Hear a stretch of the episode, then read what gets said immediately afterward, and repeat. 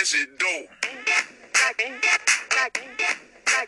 Welcoming you all back to another episode of EcoTank. Whether you're a new listener or a familiar listener, EcoTank would like to send you warm economic greetings. Now, as we dive into the content for this third episode, let's consider just as how perfect puzzle pieces fit so well together, right? So does the mantra, different strokes for different folks. This mantra goes hand in hand with the cohort of various generations and how various generations have different financial objectives, how different generations basically manage finances in various ways, right? And basically to say that every generation contests its own battles. They basically have challenges to overcome regardless of the amount of fighting or the amount of justice that has been sought in the past. At the end of the day, each generation does have something to fight for.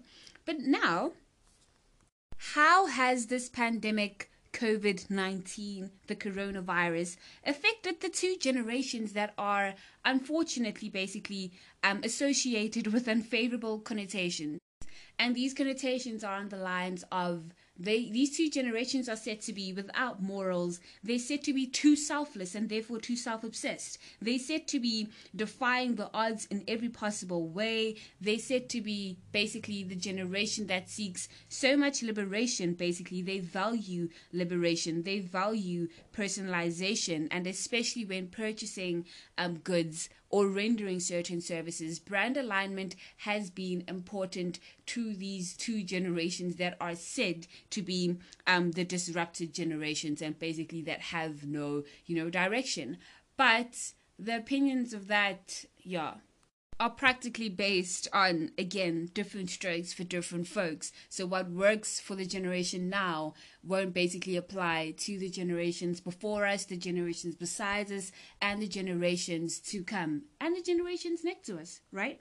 But anyway, to assist us in determining how millennials and Gen Z have been affected by the coronavirus, we have two guests on the show today. But now, before we attend to these guests, let's ponder, question, and also gather information, but only to find solutions on how we can assist our generation, the Gen Z and the millennials, on how to basically overcome the negative side effects and basically become aware of the effects of COVID-19 in all basically a fruitful manner.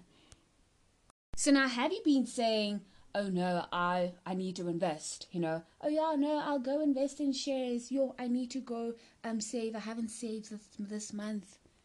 So now, have you been saying anything along those lines? And you have not as yet. But now, due to COVID-19 and due to the pandemic, you've basically discerned the significance of procuring safety nets and therefore building wealth. Thus, you've realized the substance of your earning power, regardless of your profession, being unemployed or being in school.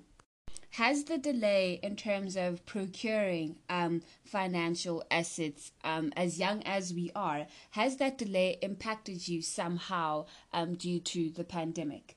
And in terms of earning power, basically it has been proven that millennials, which occupy the largest cohort in South Africa, which is at 27%, and alongside with that, due to having lower real income, right, and the least assets in comparison to the previous generations before us, 84% of South Africa's millennials have basically been affected by the pandemic, regardless of the shift to level 3 and etc., whereas the rest of the globe millennials have only been affected 64%.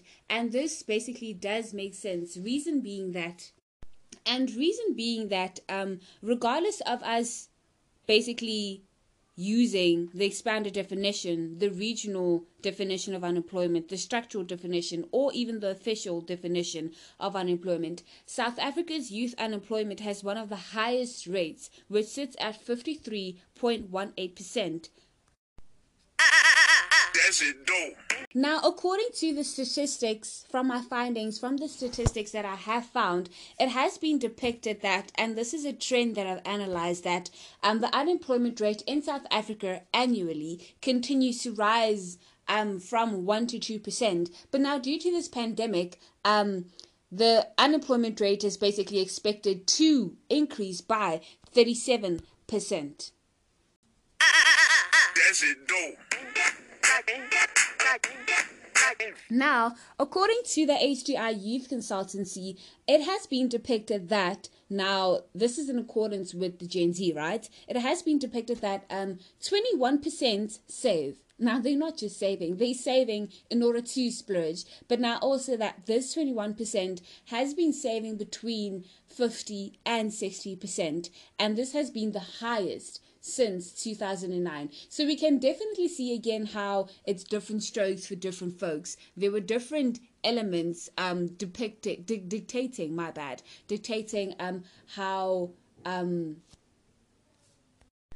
one should spend their money. And this is also due to the education and the progression within time. And what I like about this increase in saving is that it prepares young people in order to start whatever they want to start at a young age without completely being dependent on, you know, other financial streams that are available, but they know that, okay, they have this much now they just need to work on getting that much rather than not having anything at all but wanting to start.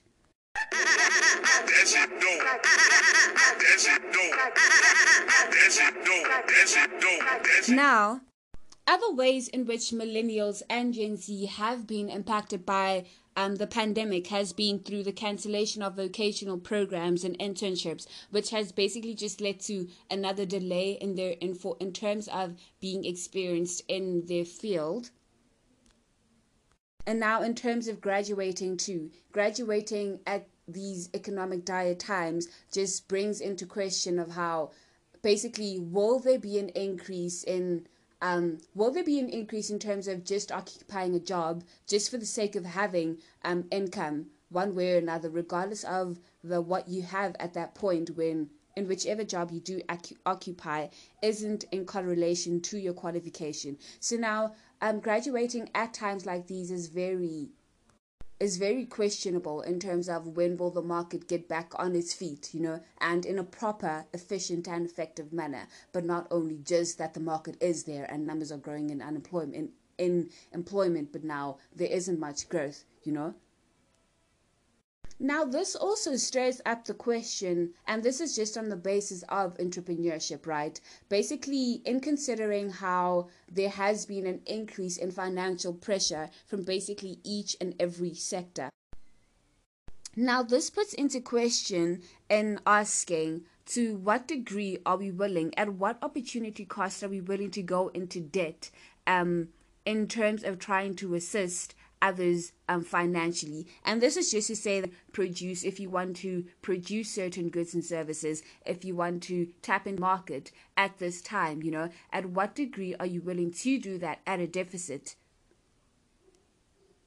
Acknowledging that interest rates on your borrowing might increase, and then considering the buying power of your consumers, are they willing to buy right now?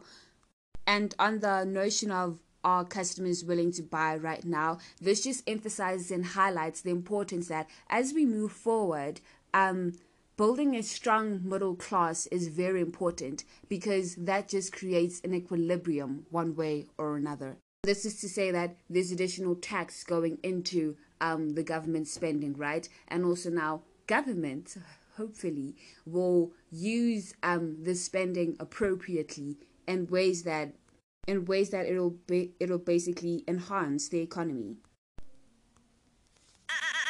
That's it, though. Now, in terms of the credit trend that has been going on, and how each and every generation, and not just the millennials, have been leveraging their life insurance for credit, and this is being done through payment holidays and the short relief funds that have been circulating.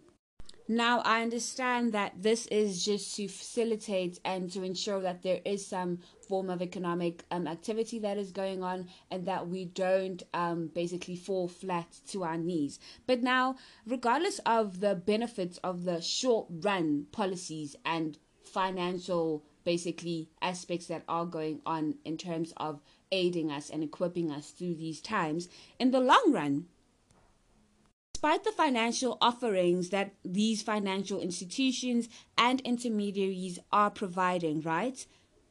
So now this strategy is definitely assisting with payment of funds for certain segments by facilitating the availability of cash. And this has been going on through cash discount packages and deferred payments of debt and equities, bonds, etc.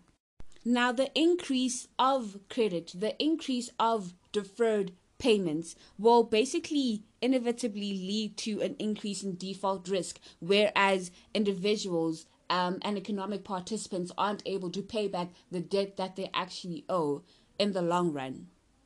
So companies and all financial intermediaries that are offering financial securities basically should have a look out for how they will deal with that when it does occur at that time. And unfortunately, but fortunately so, government does not have default risk. One way or another, government is obliged to pay off whatever debt that they have. In a sense that governments can always print money or basically deviate funds. But now another reason that alludes to the increase in default risk is currently the value of our South African currency. And not only that, but now also to say that the value of the real and nominal income and the value of the real and nominal interest rates that will occur at that time when debts need to be paid off. And then now including your living conditions of what you have to spend your money on, you know. So basically all these factors contribute to having to draw the line between your necessities and your wants and how you will basically plan to pay the debt. And now from the financial intermediary side, what are the terms and conditions of not paying your debt, regardless of being blacklisted and so forth? Now, as I did mention, I won't be alone on this episode, but rather we are joined by certain guests. And one of the guests are Anele Mnyandu. Anele Mnyandu, I am giving you the floor to basically express who you are and, yeah, go ahead. Thank you very much, Zalega. My name is Anele Mnyandu, as you have mentioned. I am a second-year student, and I studied BCom and Entrepreneurial Management, and that is currently what I'm doing for a living right now. Thank you. All right, for a living. And then during these unprecedented times of the pandemic, right, how would you say your generation, especially Gen Z, so basically how would you say Gen Z and you have been affected by the pandemic? Has there been some form of setback in procuring certain assets, savings, or is it still the same? Is it basically still the same? And that area needs a lot of space to work on in terms of like finances. All right. To answer your question, I think our generation, which is Generation Z, has been affected positively and negatively. I like to look at things more in a positive light than negative, but I'm going to start with the negative. All right. The only thing that I really think that is negative that came out of the virus is the ability to reach or go to school, because I know with our generation there are a few people, unfortunately, with previous disadvantages that are not able to access their schoolwork or work efficiently. Yes. All right, I see. And also positively, I think that the pandemic has allowed us an opportunity to learn to adapt to the digital age, which is right now. It has taught us to learn to adapt to things like e-commerce. It has taught us to look at different ways of investing online. Mm-hmm. So I think it's been very positive in that sense that we are being pushed towards working digitally, which is something that the Fourth Industrial Revolution was going to expect of us either way. Yeah, I guess it was just an acceleration towards that. But oosh, on that notion of your school people being affected, yeah, the graduates, they have a tough one going there. Can you please repeat your question? No, I'm just commenting on the basis of how you know how graduates, yeah, the recent graduates, it's a tough time for them to be going into the economy right now.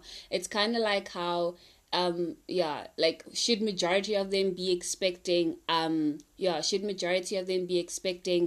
to get into the economy and getting certain jobs, or do you think that, yeah, not all jobs will be, yeah, basically the ones that would have the jobs that people would have gotten prior to the corona, yeah, not all of them will be procured. You know, this is the time that I'd like to say was predicted, that some jobs would become redundant. And this is actually happening right now. Jobs are becoming redundant. Existing jobs are becoming redundant. So it's going to be very difficult for new graduates to tap into the work environment or tap into the market. And they need to basically right now use every single skill that they have learned in their lives to try to adapt to this situation, to try and find a new way to make a living for themselves, an income for themselves, than that they'd initially studied for. No, definitely, I hear you. Redundancy, exactly, an acceleration of, you're kicking them out of the way. And then, given the pandemic and the future, right? Do you think that there's still a need to conduct businesses in the same manner that we have pre the Rona? For instance, is that what is it that you will change in your business model venturing, since you're all on entrepreneurship? So basically, what is it do you think that people need to change in their business models, and what is it that you won't neglect in your business that will accommodate how to do business within the existence of the pandemic? Okay, thank you for your question. How I view it is that I don't think anything should be changed in a business model that currently exists right now, but rather you should add a contingency plan, because as this pandemic was unforeseen, there will be other unforeseen situations in the future. Mm-hmm. So I think what businesses were doing right now was going pretty well given the situations that they were under. But now I'd like for them to add a contingency plan to say if there were a restaurant that wasn't delivering, let them start looking at options of how to deliver. Let them start looking at options of how to decrease the cost of production. So I think the most important thing is to have the same model but have a contingency plan should it not work, and also look at how to decrease the cost of your product or service. If having a physical store is now an implicated cost, then look at going online, saving that money for rent or money for purchasing a building to going to an online platform that's going to cost less. It's time for businesses to tap into the digital age and look at how they can change their processes and services to fit what the world is going into now, which is essentially being pushed into the Fourth Industrial Revolution. All right. Okay. I like that answer. And I definitely hear what you are saying. I think it's time that I'm not completely changing, but now certain businesses do need to change their models, just to equip them in how to operate during these unprecedented times. But I definitely hear you. Absolutely. Yeah. And can I just add? Sure. I think that the most important thing about being you're going to see the difference between business owners and entrepreneurs. Definitely. Business owners will not know what to do if they don't have those entrepreneurial qualities that you need to have before you start a business. The purpose of a business that's been started by an entrepreneur is to find the gap in the market and cater for that service or need. So what they need to do now is go back to their mission, to their vision, to the gap that they initially found. If the gap was that KFC was placed in a certain area because people walk past there to go to work, now you need to change your strategic plan because people are not walking past there to go to work anymore. What are you going to do? So it's very important to apply all of your skills and all of your expertise as an entrepreneur to really find a way to adjust, and you will find a new gap. There's always gaps in the market. No, definitely, yeah. And it definitely works out that way. No, definitely. Even currently speaking right now, there are literally existing gaps. Like, yeah, I have moments where I do research and I'm like, oh, wow, you know, this is something we should actually start tapping into. But obviously, only certain people are able to tap into that space. And given the capital, it's a lot, yeah. Well, I think...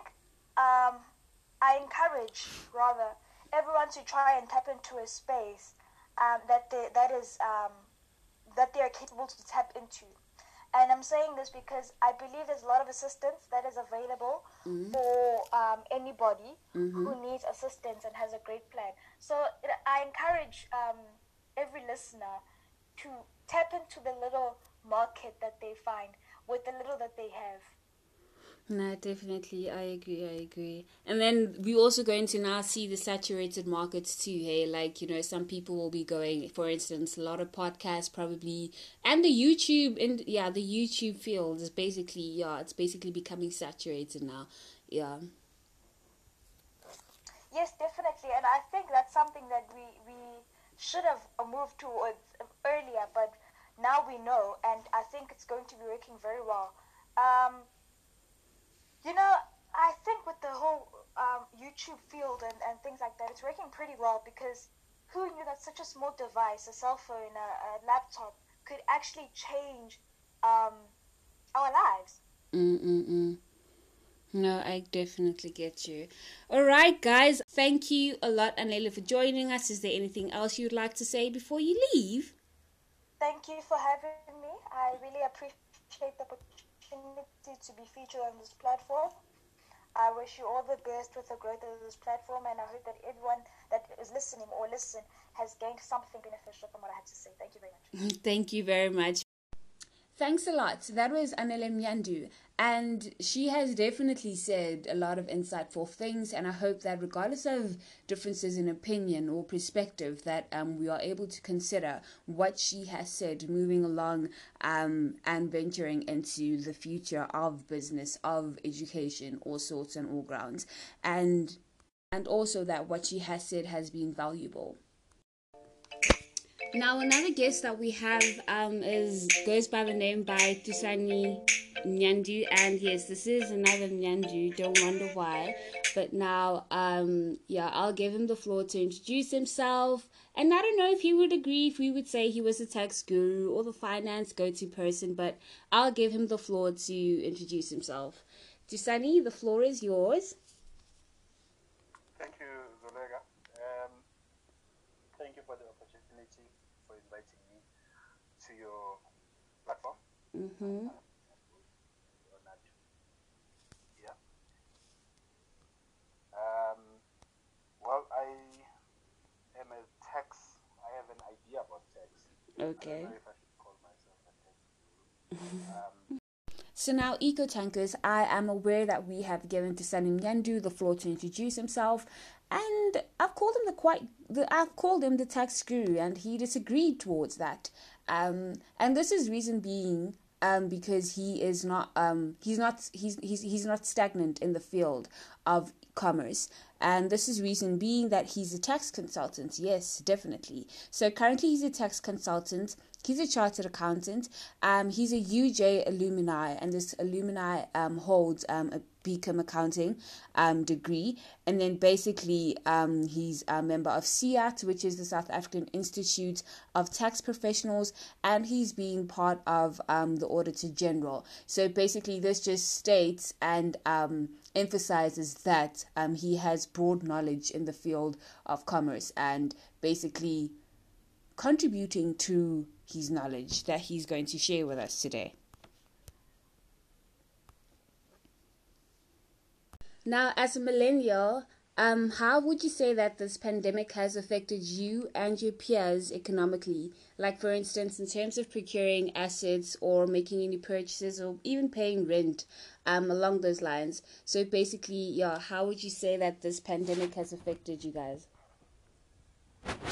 Well, this pandemic depends, really. Depends on what type of employment you're holding. That is, so in terms of buying assets as well, you you'd find that you are not then able to save as much as you wanted. Some of your savings have been going to helping out where you can, or even helping yourself when your salary is being cut. So the expenses that you have on a monthly basis are not covered as much as they were before. Mm. But what you are seeing as a positive is that the Reserve Bank now has reduced the repo rate. So that is the rate that we get lends to the commercial banks. So if the repo rate decreases, it means that the prime rate also decreases. So the prime rate, so you'd find that, for example, the Reserve Bank would lend into banks at 4.25%. Then the banks would add something like 2.5%, which will give you that prime. So that's when you are, that's when really your lending or lending is advanced to individuals like us. So if your bank says, in order for you to qualify for a house, the prime plus one or prime minus one. So that means that with the repo rate having been decreased, you are now in a position to afford the installments that you are paying towards your car or towards your bond, or you are able now to afford to buy a house or a car or whatever credit that you need in order for you to acquire assets.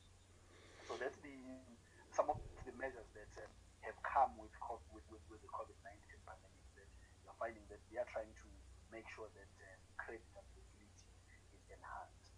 So that's the upside of it. So you find that if you are paying for your bond, you're paying, let's say, 5,000 rand, it should reduce maybe to 4.7 because of the reduction in the repo rate. Because when you entered into the debt, you would have said maybe your interest is at prime plus. So if prime is your installment also reduces.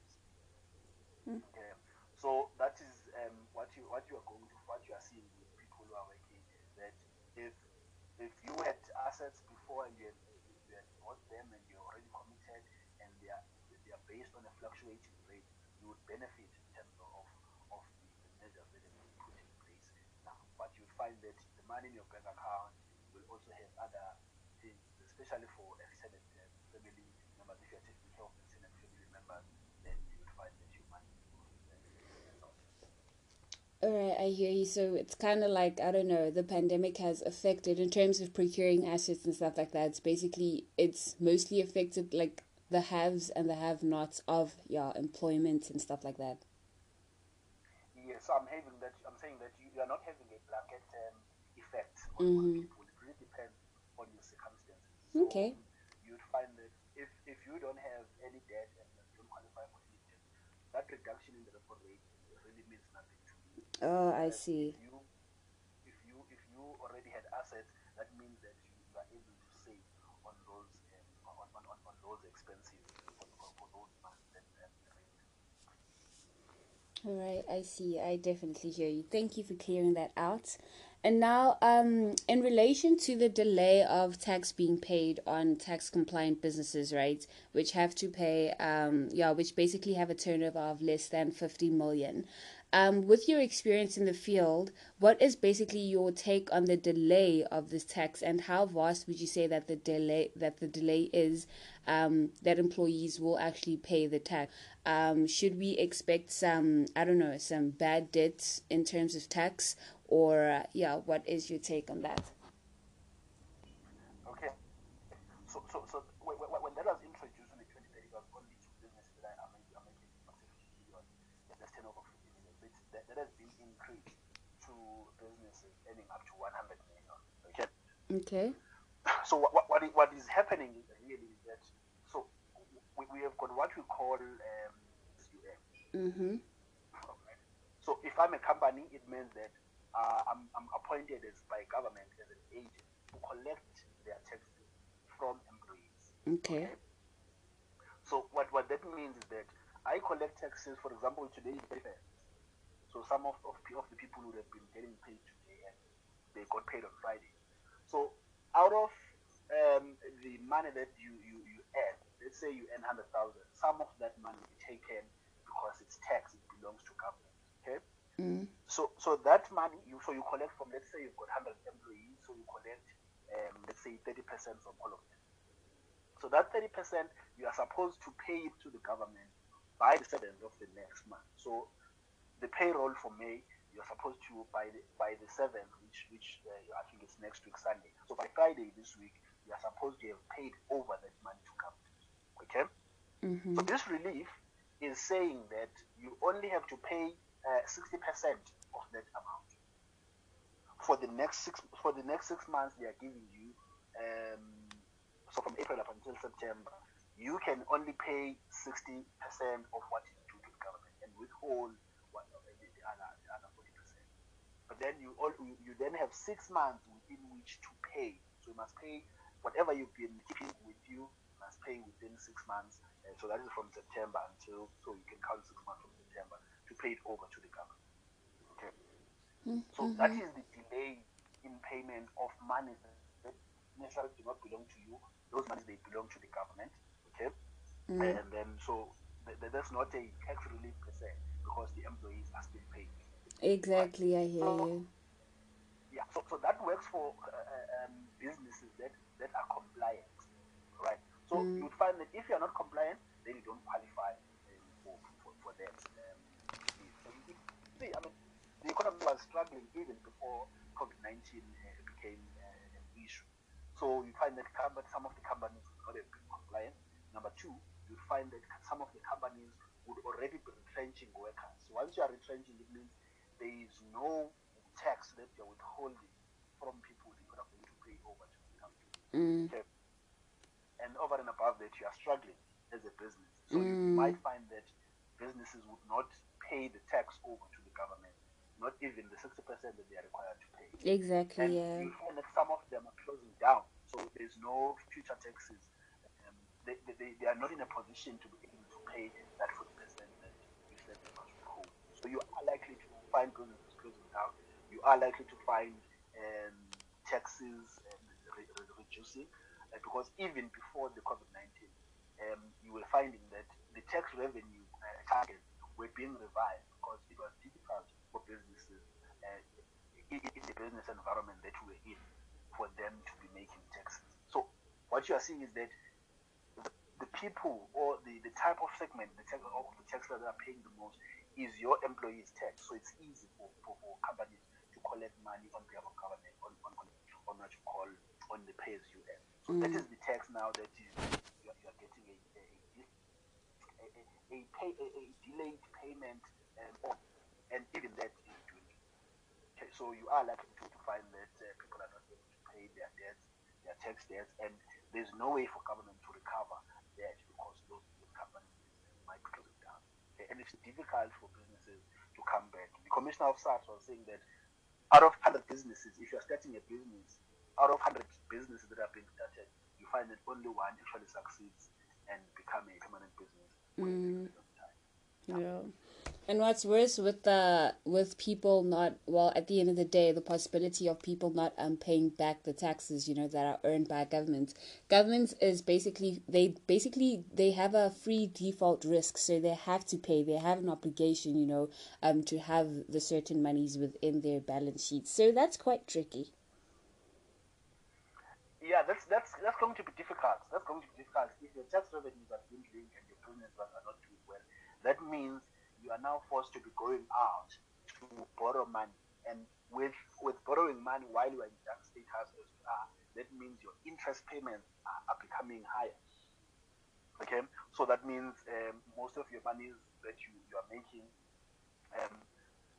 is going to be paying off debts. So if you look at government income, government revenue, you find that about 89% comes from taxes.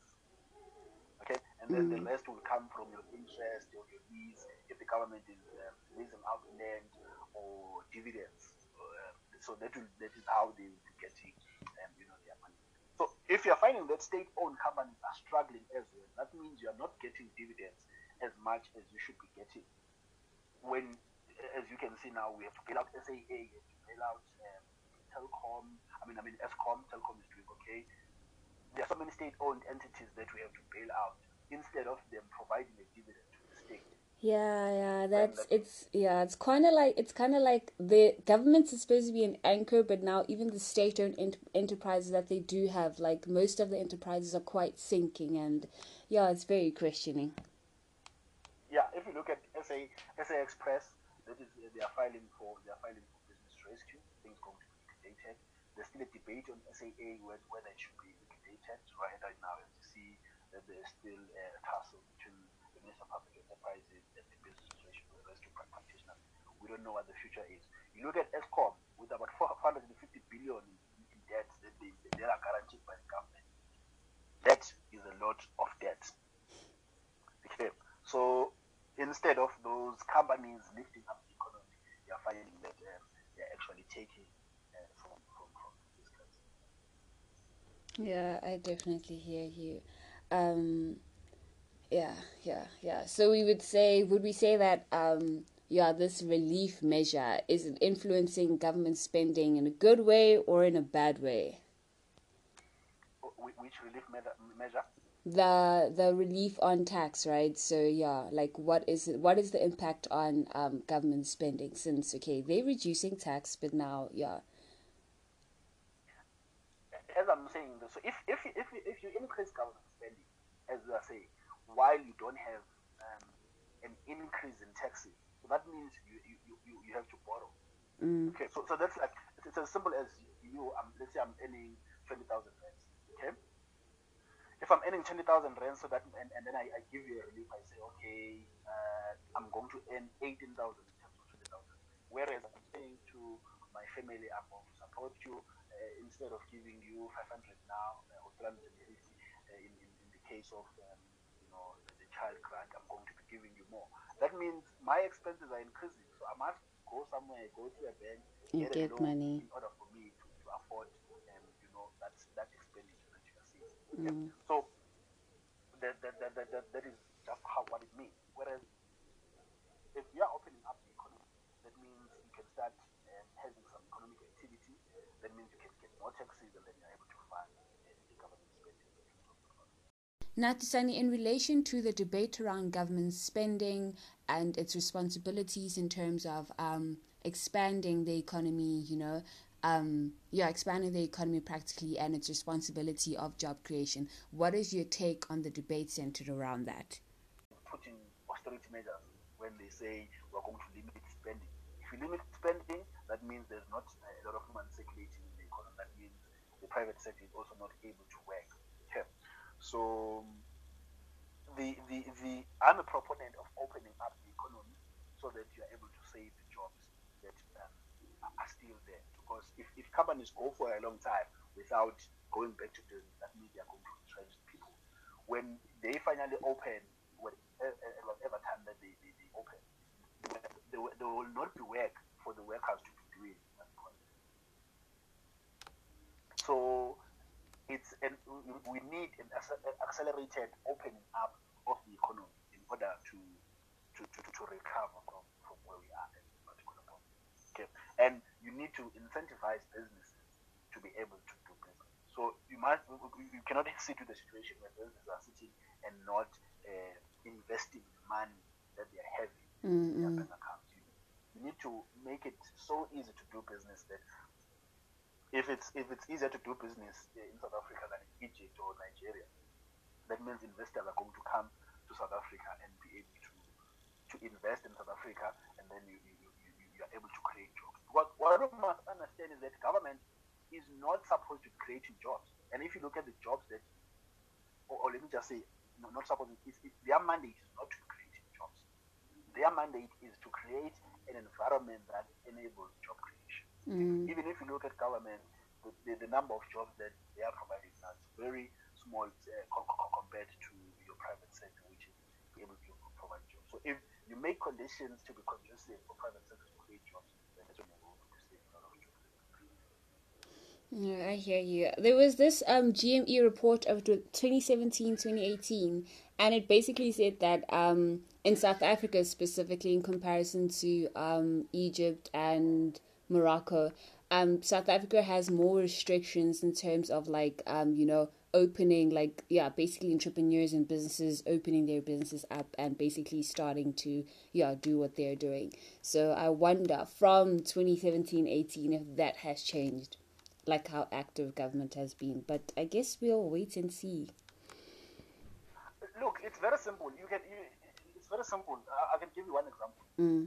The Companies and Intellectual Property Commission, the CIPC, was closed during lockdown.